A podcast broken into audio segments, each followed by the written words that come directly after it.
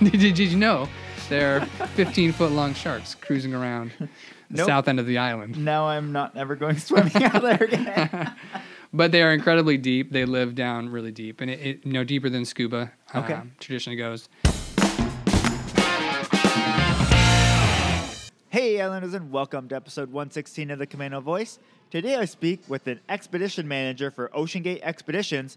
Please welcome Kyle Bingham. Hi, I'm Brandon Erickson, and you're listening to the Camino Voice podcast, where I interview folks around Camino Island and beyond. If you want to stay up to date on events, businesses, and even hear a little history of this area, subscribe to this podcast and share with your friends. Thanks for listening.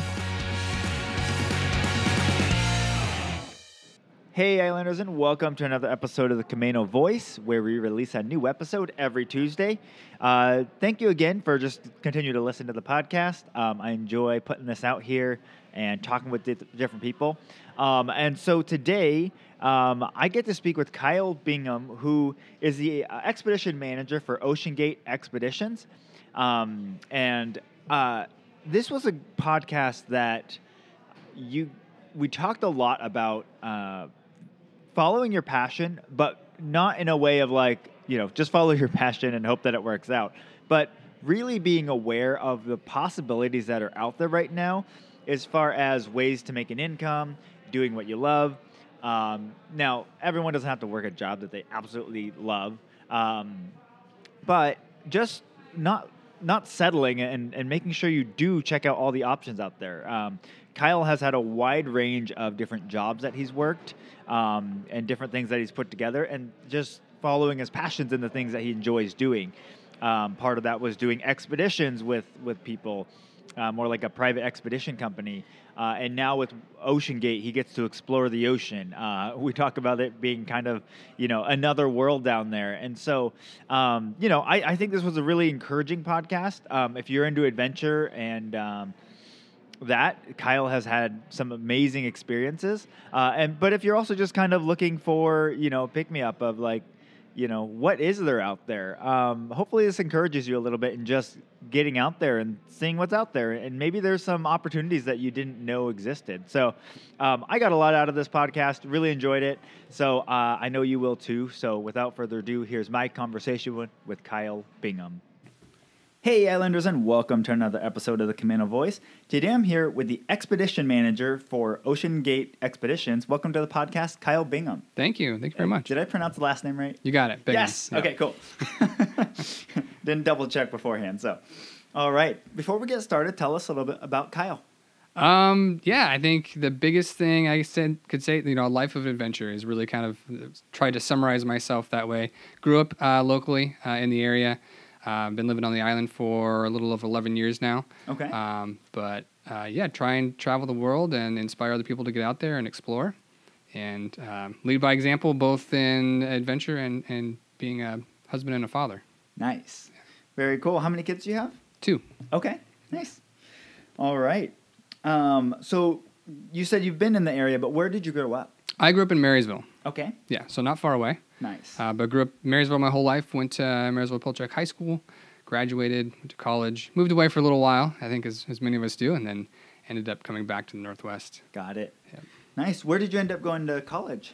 I actually went to a firefighting program through Everett Community College. Okay. Uh, got a degree in firefighting and pursued that for a while. Okay. And then moved to California, uh, kind of continued that pathway and got into travel and adventure, and the, the rest is history. nice. So with firefighting, were you looking at doing like forest firefighting, or were you looking at more city? More city. Yeah, Okay. residential firefighting. Yeah. I still work as a volunteer some, so Okay. still a little bit in the loop there. Yeah. So what was it that kind of? How did that kind of happen then? So you went to school for firefighting. You moved to California. Did you move there for a job opportunity then?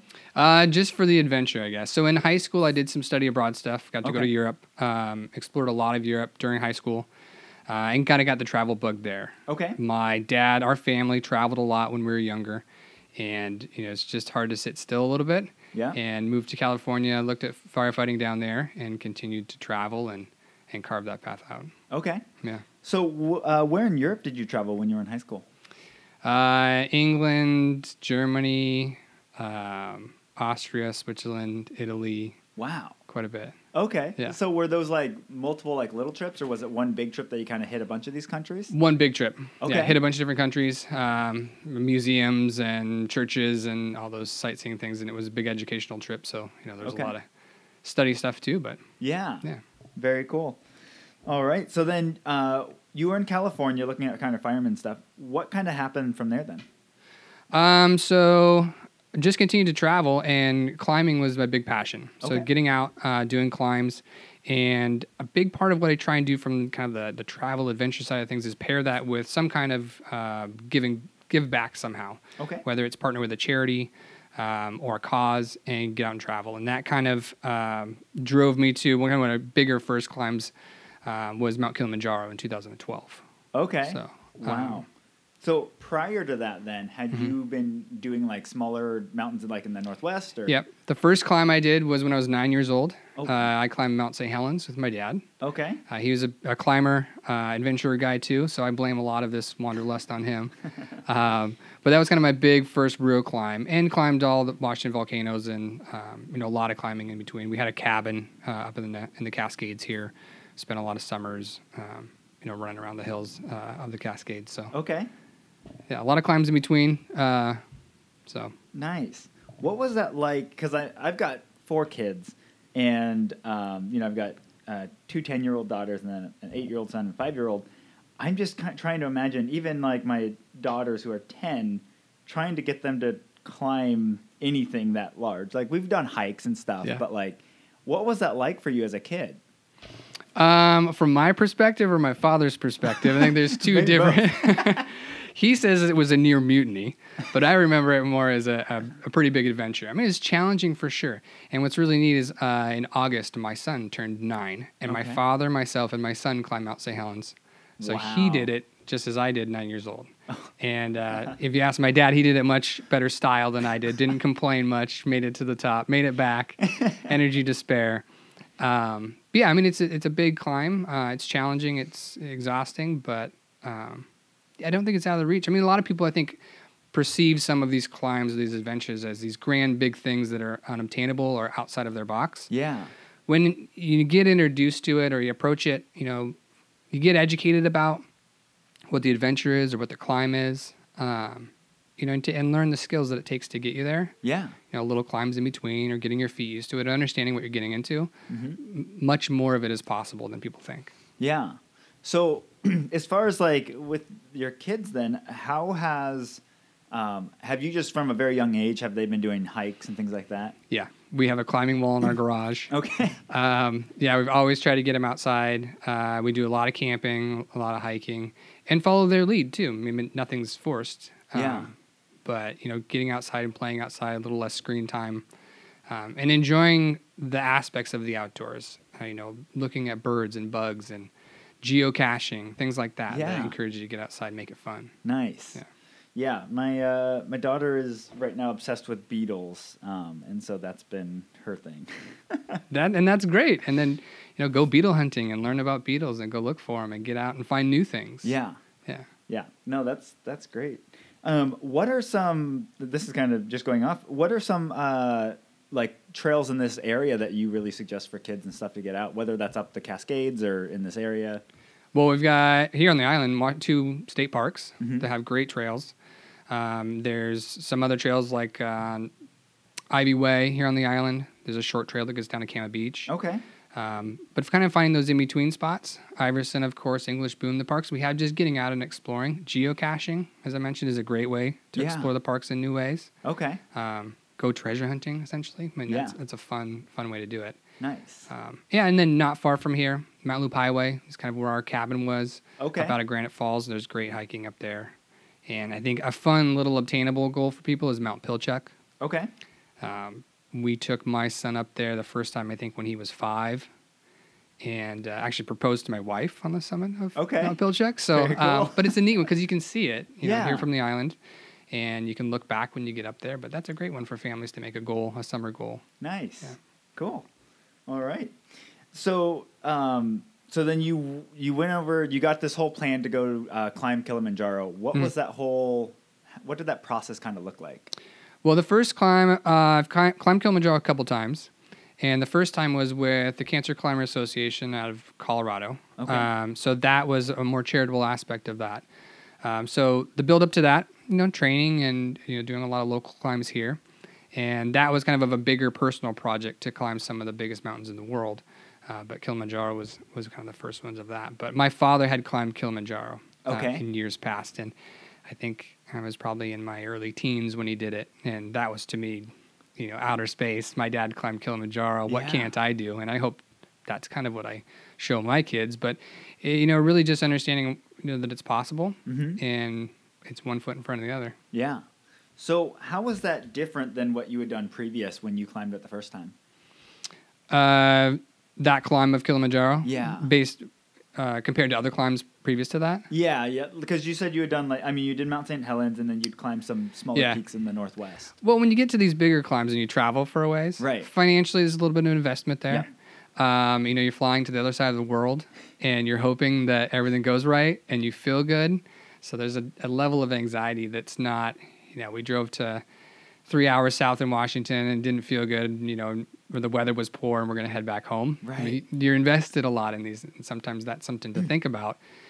Um, you put the success really high on a pedestal. We got to get to the summit. I've gone so far. I've spent so much, um, and trying to take a step back from that and say, yeah, it might not be in the cards, and that's adventure. Yeah. it's the journey. It's not always the destination or. Uh, there's nothing up there. You get to the top of these mountains. There's nothing there. I mean, it's a great view. Hopefully, Yeah. um, yeah. You, you know, you have to prepare yourself physically, but mentally a little bit different. Yeah. Yeah, I, I didn't think about that because, um, yeah, I think when you're planning trips or things like that, like, um, you know, if you're planning like a certain trip, like Disneyland or something like that, like, you're going to get to go. It's just going to happen. It'll be there. Yeah. Yeah. But, you know, if you're doing something that's a little bit bigger and there's a lot more factors involved of whether or not it's safe and all these different aspects, like that, that does make a lot, a lot more difficult and a little bit stressful because you're like kind of worrying about that the whole, whole trip. At least I would be. Yeah, and that's where I think the more you get out there and explore, you take a step back and look at the journey. And you look at the process that it takes to get there, the preparation, and enjoy that. You know, enjoy the travel, you know, if it's Africa, you know, enjoy the travel to Africa and the distance you're going and thinking about where you are in the world and landing there on the ground and the sights and smells. You know, taking all that in is part of the value of of the climb or the experience Yeah. you know, n- not putting that I just got to get to the top summit fever out Yeah. front, um, but enjoy that ninety percent of everything else. Because Mhm. even when you get to the top, you're there for, you know, ten minutes, took thirty minutes, and you head back down. Yeah. Um, but enjoying that whole process as well. Yeah. Um, in in the journey for the adventure. Yeah. So, what are some ways that you've uh, been able to personally um, kind of help yourself stay in that moment and instead of just going for that, that end goal? slow down. Everything, you know, you get excited about travel or you're getting out there, but taking the time to just think about uh, your sights and smells and senses, even when you're sitting in the airport, close your eyes and take in, you know, what it smells like. You know, just taking those kind of personal, I almost call them like photographs or like you know internal pictures of that moment. Yeah. Uh, but not being rushed ahead that you know we got to get to this destination or we got to get down this road to the waterfall because we got to take pictures that we saw on Instagram. like what about everything else along the way on that dirt road or the birds or the sounds along the way? So taking the time to slow down Yeah. in those experiences. Yeah. Yeah. That's very cool. So, on that first climb, then, Yeah. how was it? Did you guys end up getting there and the weather was all right? And- Yeah, yeah, it all worked out. Um, I mean, it's it's a tough climb, and the weather was great. Uh, everybody was healthy and happy. We all made it. Almost all of us made it to the top. Okay. um, which is typical. It's a, it's a difficult difficult trip. There's a lot of anxiety that gets built into that. I think that's what slows people down too. Okay.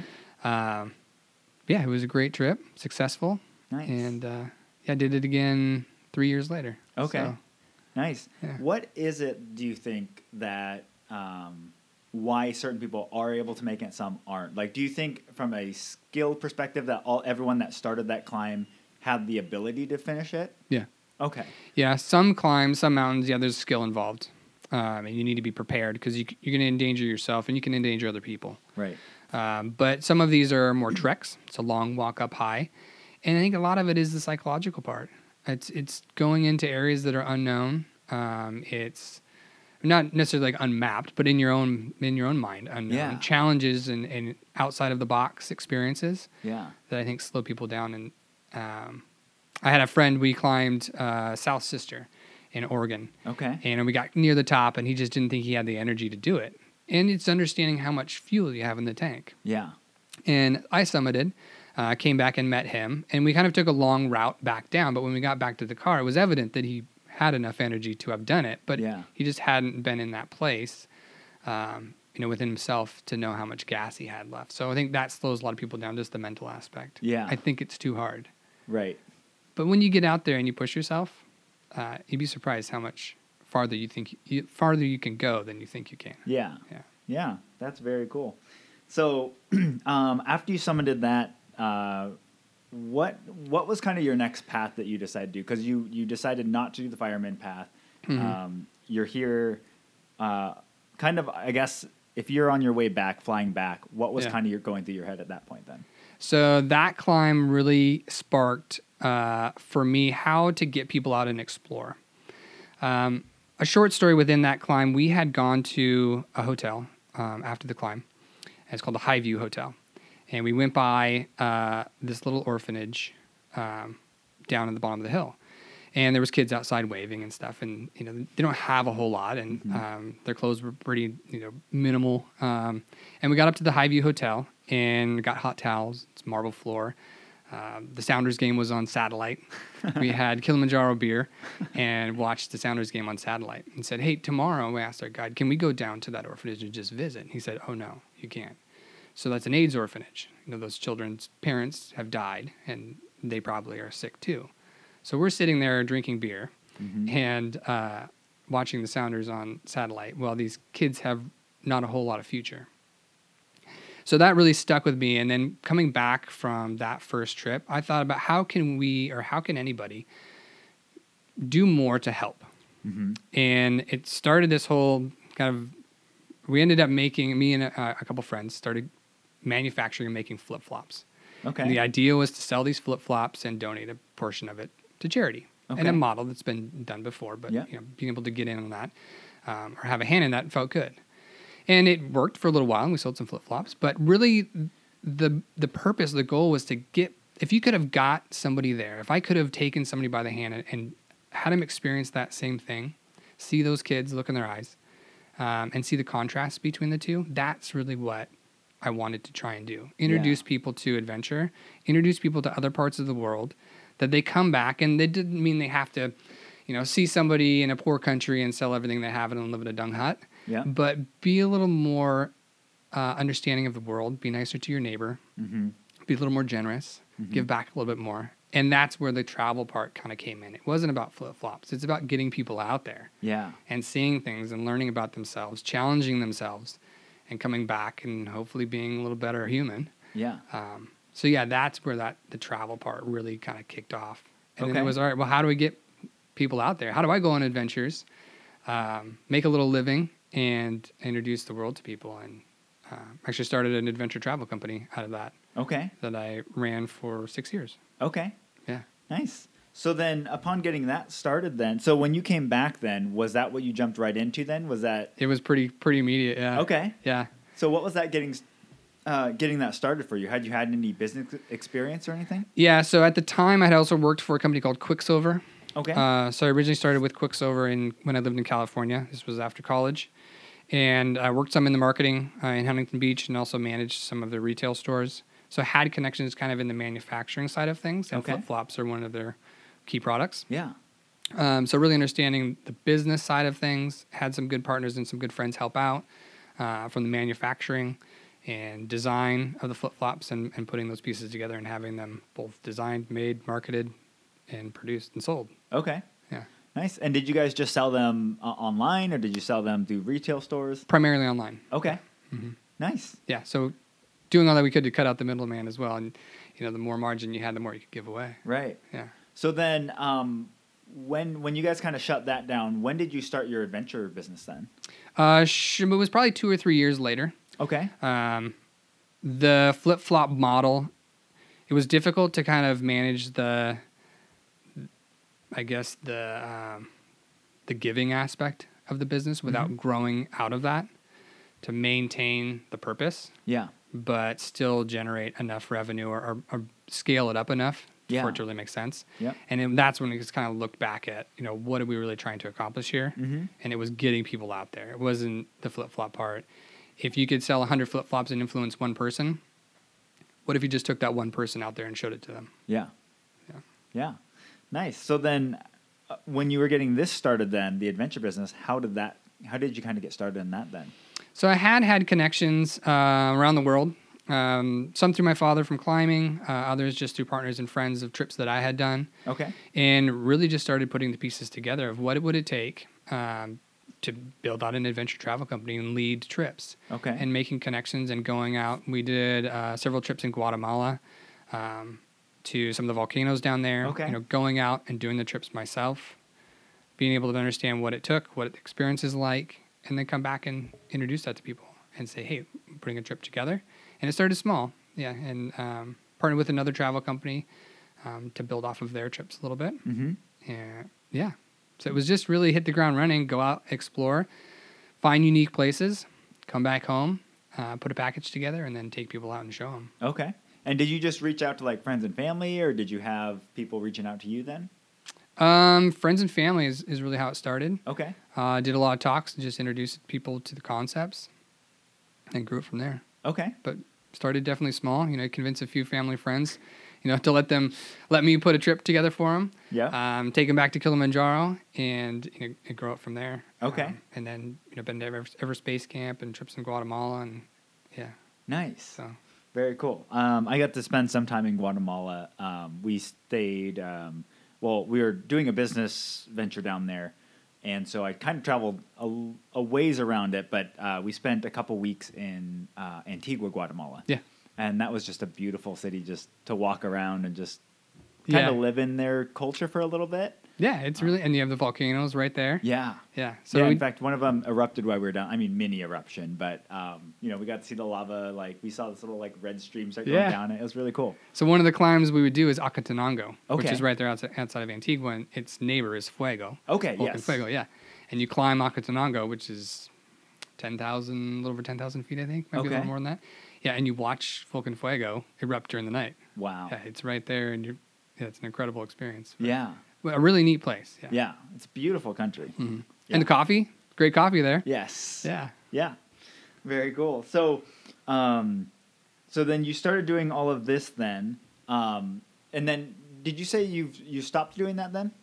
Um, I do a little bit Okay. uh, of organization for trips and stuff now, but primarily I'm at Ocean Gate. and that's- Okay. that's the main focus. Cool. So in all of that, then how did you kind of end up getting tied in? Well, I, I guess actually before we jump into Ocean Gate, Mhm.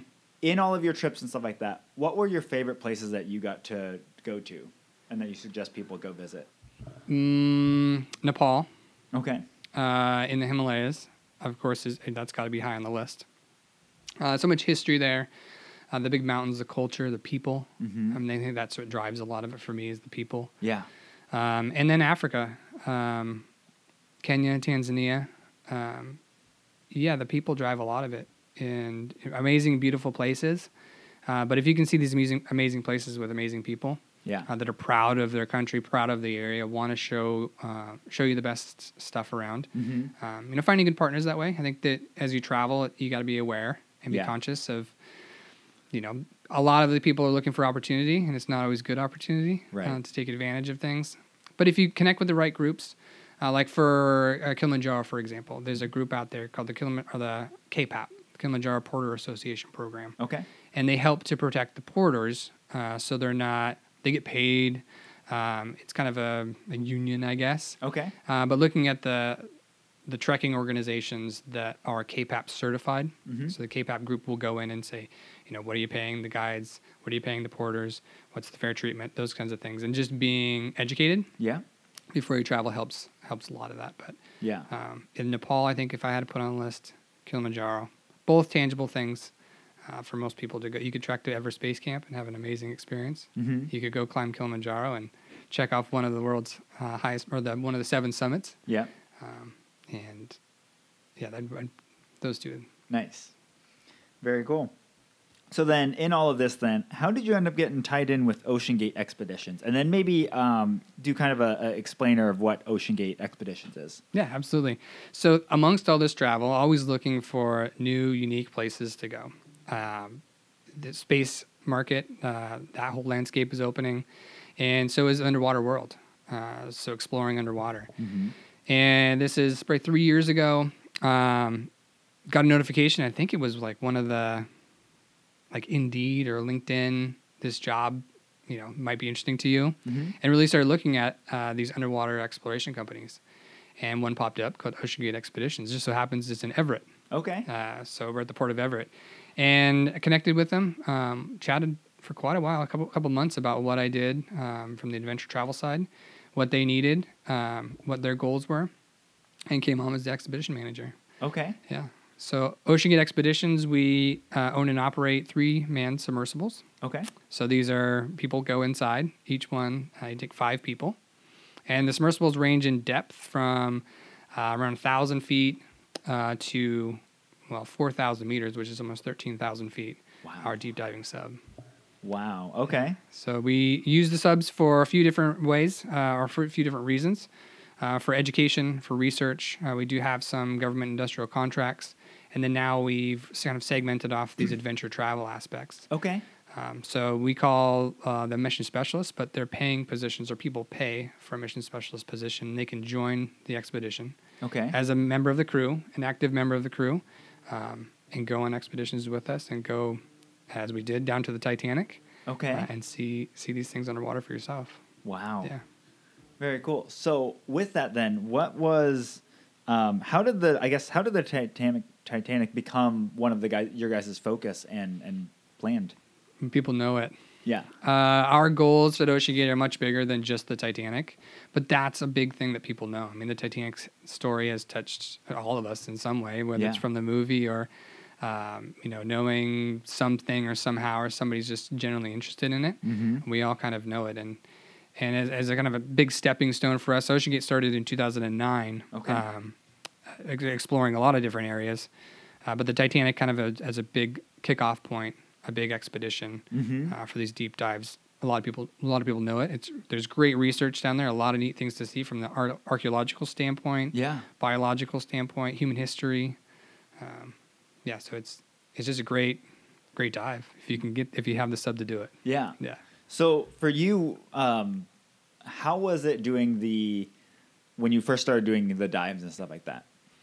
When I first got introduced, uh, my first dive was when um, I don't know, just a couple months after I started in Ocean Gate, and it's an interesting experience. I mean, the first one, it's much calmer, safer, uh, relaxing than you'd expect. Okay. Um, it's quiet, it's smooth, uh, but there's a little bit of apprehension, and that's a little bit we talked about before with with climbs. It's the fear of the unknown. Yeah. it's outside the box. How am I going to react? What's it going to be like? Mhm. And getting introduced to that and kind of putting yourself in those positions, you'd be surprised that it's not as daunting, scary as you think. Yeah. Um, but yeah, the, the the dive experiences are truly amazing. It, you, you get transported to a, a different world. Yeah. you really do.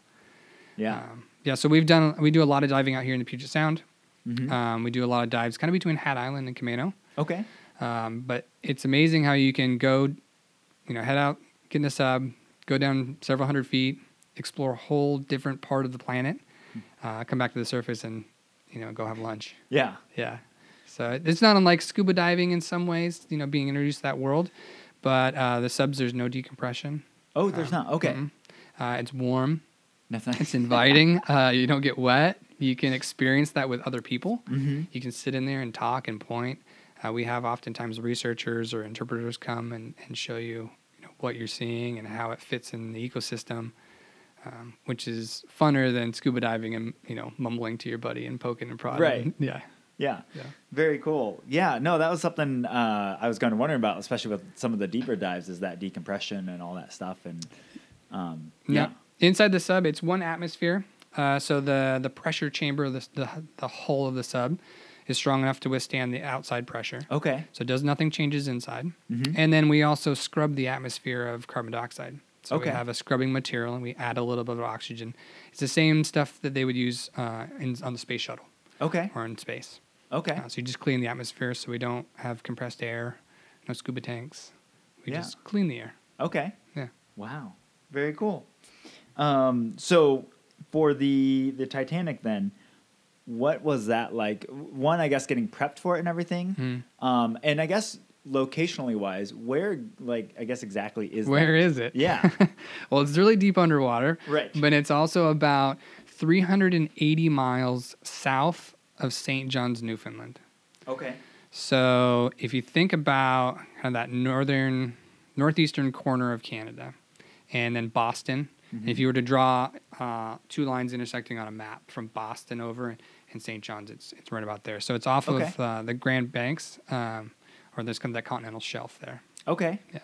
Wow. Okay. So then when you guys did this, what was that I guess what was the prep for it and then what was it like doing the actual expedition? So the prep has been years in preparation. Ocean Gate's uh, Titanic plan started back in 2000 and well, really early on. I mean, really started prepping for it in 2017. Okay. Uh, the development, and the testing of the submersible is a huge part of that. Yeah. Our sub is very unique. This is the deep diving sub. Uh, it's called Titan. Okay. Uh, it was developed uh, in partnership with aerospace companies as well as NASA. Um, it was manufactured the pressure hull. So this is kind of like imagine a, a paper towel tube, really big one. Uh, it's five inch thick carbon fiber. Wow. Okay. Uh, it's one of the largest pressure vessels, carbon fiber pressure vessels ever made. yeah. Um, and it was manufactured here locally. We've got great aerospace resources here with Boeing. Yeah. Um, and then the end caps, imagine two hemispheres, two halves of circles Yeah. stuck on there. Those are uh, three and a quarter inch titanium. Okay. So this pressure hole in this carbon fiber um, composite submersible is very, very unique as well. Okay. So it's been a long road of devel- development and testing. Um, you know, building pressure holes, testing scale models, Mhm. uh, working with the Applied Physics Lab at University of Washington on developing some of this. Yeah. We spent a year and a half in the Bahamas uh, Okay. testing the pressure hole um, and the sub in its full configuration in the deep waters of the Bahamas. yeah.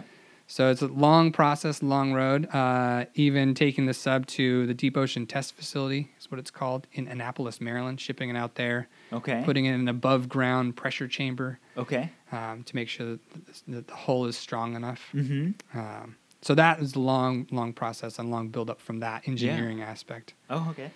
um, from the preparations from the people side, um, the mission specialists, as I mentioned, paying guests that help underwrite the expedition and join, Yeah. um, you know, getting everybody on board.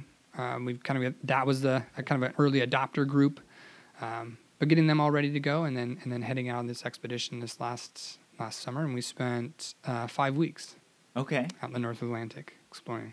Yeah. Yeah. So, do you guys travel in the sub out there, or is that So everything goes on trucks. okay? So it's all built and configured to go on the back of a semi or multiple semis Okay. that we can travel um, and ship it overland. Yep. So then, once you guys get to the actual location, then um, is that when everyone loads up into the like? Is it taken? I guess out towards that area. Is it then on a boat and then gets launched? Yeah. Okay. Yeah, so we everybody meets in St. John's, and we have uh, a 300 foot long, um, 80 foot wide, 8,000 ton offshore support vessel. Okay. And that's our kind of our hotel and work platform while Okay. we're out there. And the sub gets loaded on the back of this big ship. It's like Mm-hmm. a big pickup truck in the ocean. Yep. And we load up everybody. Um, it's great accommodations. It's very comfortable. It's imagine a, it's not quite a cruise line, but for this work that we do, it's pretty much a four star resort Yeah. out there. There's you know a gym, great food. Um, it's really comfortable. Nice. And we head out to the dive site, and uh, the sub launches off of the back of the the uh, the ship on a ramp. Essentially, it's a, Okay. If you imagine this paper towel tube and hemispheres I, I talked about before, uh, sitting on top of a, a floating barge. Yep. We launch the barge and the sub off of the ship, Okay. and it floats back, I don't know, 100 meters um, off the back of the ship. And then the barge and the sub both sink together. And they- Okay. They, sink down uh, about 100 feet. And at, under the water at 100 feet, the sub disconnects from the barge. Okay. And the sub heads down with people in it to go do the expedition or explore or whatever that mission might be. Yeah. And then when it's done, it comes back. It lands back on this underwater barge. The barge underwater fills back with pressurized air and it comes back to the surface. Weird. Wow. That's crazy. So it's a patented um, way to launch the the sub. But what it does is the water's pretty calm underwater, especially 100 feet down. So if you have rough seas or the waves, you know things are rocking and rolling. Yeah. Um, And we've all, if you've ever been scuba diving, and when you're on the dive boat and you're rocking and rolling, you dive underwater, and now all of a sudden everything's mellow. Okay. There's not much movement under there, and that's where we can mate the platform and the sub together. Yeah. We bring it back to the surface, and then it comes back on the back of the ship. Okay. Yeah. That's very cool. Yeah, my uh, my background's engineering. Um, in fact, I worked with a company that their primary focus was carbon fiber. They did tools for Boeing and stuff Hmm. like that. And um, so I'm trying to imagine, like when you said five inches of carbon fiber, I'm like, that's that's so many layers is. of Yeah. yeah, over and over. So, um, but yeah, then from an engineering perspective, like creating that whole launch platform of like getting it from the boat off the barge and then sinking that and then Yeah. like that's quite quite the feat. Yeah, There's a, l- a little bit going on there. Yeah. Yeah. Yeah, we try and simplify the systems or make them as redundant as we can, um, you know, because they can get overcomplicated really quickly. Yeah. But we look at these intersections of risk. You know, where is somebody going to get hurt, and what can we do to mitigate that? Mm. Mm-hmm. Uh, on the surface, you got a lot moving around, rocking and rolling. How would you mitigate that? Well, underwater seems pretty calm. Let's head there and see if you can make that work in a Yeah. safe way.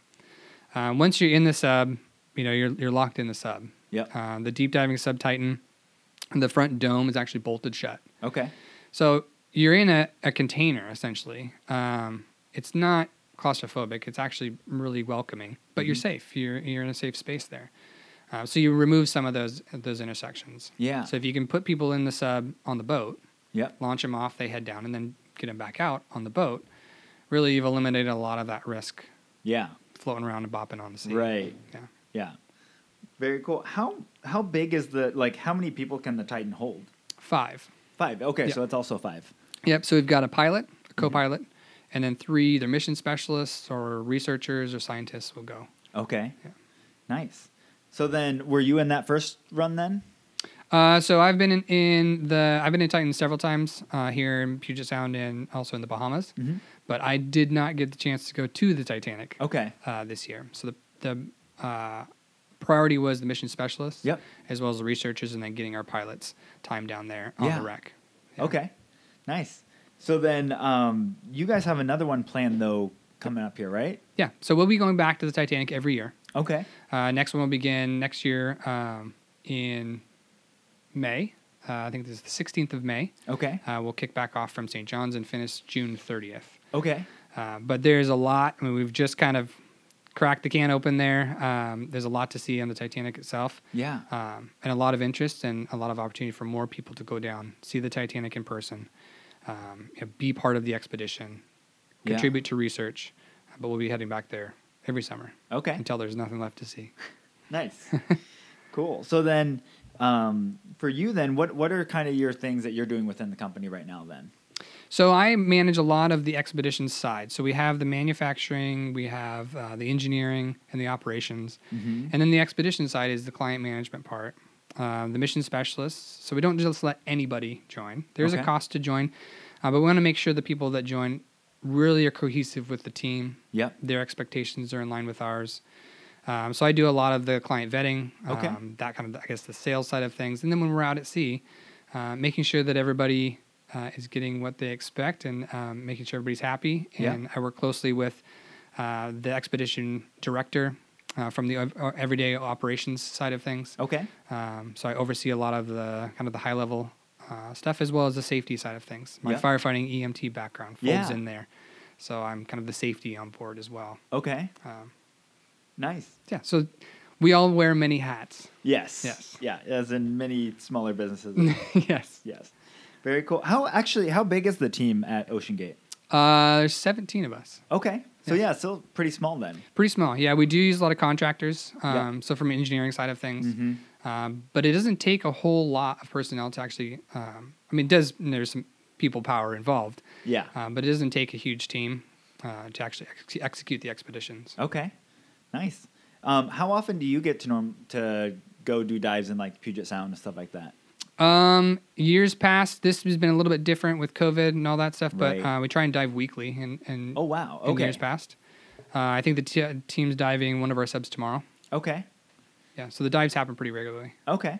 So on those smaller dives, are those open to the research people as well? And are they able to pay in and, and do those? Yeah, there's still opportunity for well you know guests, uh, mission specialists, civilian scientists to join. Yep. Every aspect or every dive we do, there's a scientific aspect to it. Okay. We maybe go lo- monitor something, um, document observations, go look at something specific. Some of our partners, you know, are looking for certain things in, in Puget Sound, uh, whether it's Seattle Aquarium, who may be interested in six gill sharks, and we report back to them if we saw one. Okay. Uh, we've always got our eye out for those. I don't know if you're familiar with six gill No, sharks. I'm but not. We've got some big sharks in Puget Sound. Okay. Um, they're really they're pretty deep. Uh, they're really mellow. Uh, you- they're rarely seen because they, they live so deep, but they're called six gill sharks, um, and they can be 15 feet long. Wow. Yeah, right out here. did, did- did you know there are 15 foot long sharks cruising around the Nope. south end of the island? Now I'm not ever going swimming out there again. But they are incredibly deep. They live down really deep, and it, it you know deeper than scuba Okay. um, traditionally goes. There were a lot of sightings back in the early 2000s down in Seattle. okay.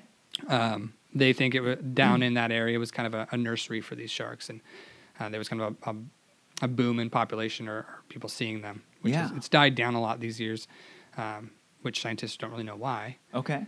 But six gill sharks, they are out there. Okay. Yeah, Wow. Yeah. No, I uh, I've always been somewhat wary about swimming in the ocean to begin with, and, and you know, every time I hear more things, I used to watch uh, Discovery Channel a lot. I think that's why I don't like swimming in the ocean is they would always do those shots where you like they start to- high and then they do the submersed dive, Uh-huh. and they're like, and then when you get to this level, there's all these things, and I'm like, yeah, I don't want to swim in the ocean anymore.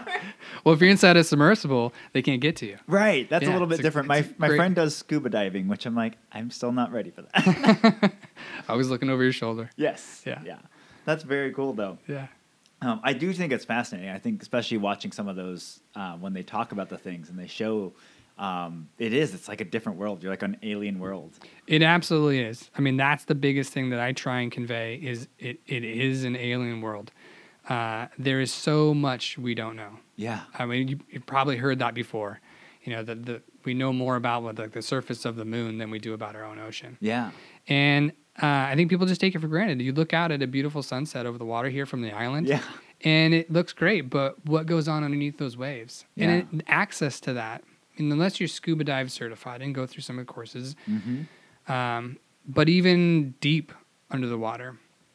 Access to that has been reserved traditionally for universities, for uh, you know governments that have Mhm. these deep diving subs, and that's where we're kind of trying to carve some of this out uh, to get more people, civilian scientists, people interested in the ocean, down deep Yeah. and see what's down there. And it's a strange, wild world that we know very little about.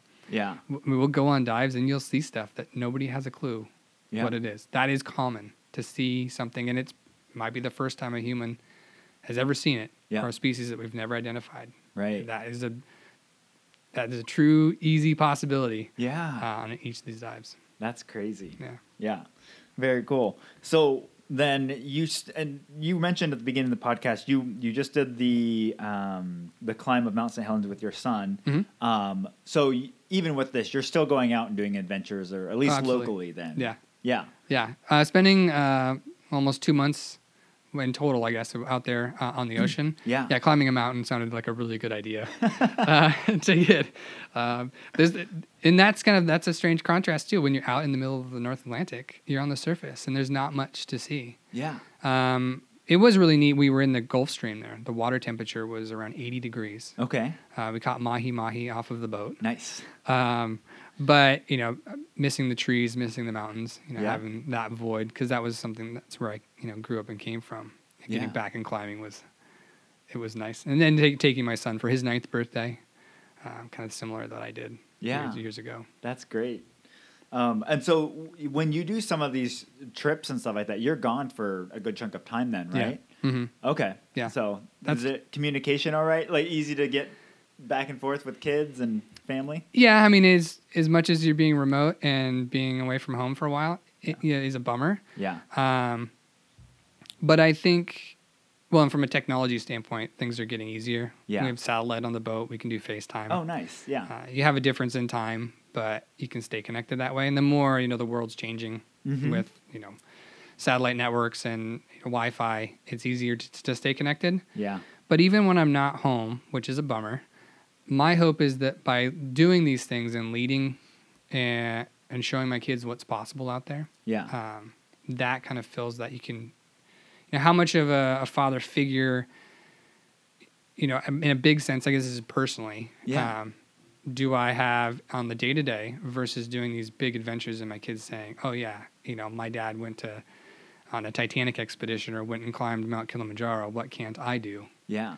Um, so just trying to keep that door open or, or introduce them to a bigger world, Yeah. which means sometimes you, you're not home for bedtime. Yeah. Yeah. Cool.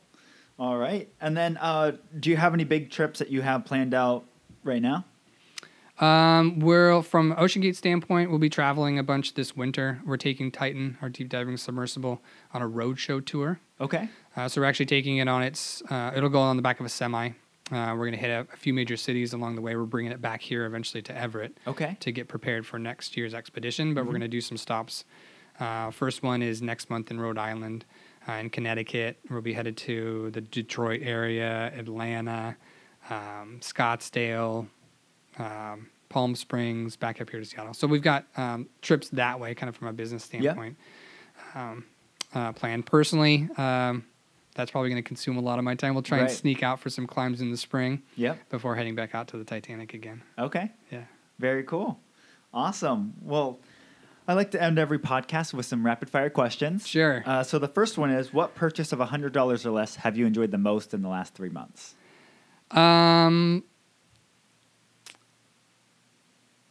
I got a new Bluetooth speaker. Okay. Yeah, and uh, it's kind of like one of those Bluetooth boombox ones. Yes. And Yeah. every almost every night when the sky is a little bit clear, uh, we'll sit on our front porch. We look to the west, Mhm. and we turn music on. Me and my kids, and we sit blankets wrapped up. And the challenge is who can spot the first star. Okay. And you get a dollar if you see the first star. So there's an incentive there. yes. Uh, so we were starting the business uh, thing early. um, but yeah, the speaker, we put some tunes on, sit with the kids, and watch for that first star to show up. And I Nice. think that uh, for me right now, you know, after having come back from a long trip, Yeah. is probably one of my my best purchases in the last couple months. Nice. Yeah. Very cool. Uh, pretend you have a friend coming from out of town. What would their first day look like here? Uh, on the island, state parks, Yeah. all the parks, I guess. Yeah. I do a little tour, start on the north end, Mhm. um, and check out the parks. Uh, come here, you know, explore local goods Yeah. uh, in the marketplace, and yeah, head down to the state parks to Cama and uh, Camino.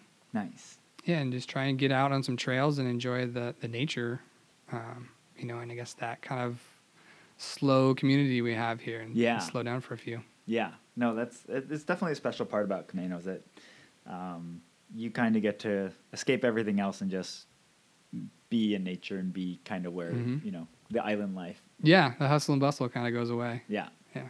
nice. All right, who's an interesting or fascinating person in this community that I should interview next?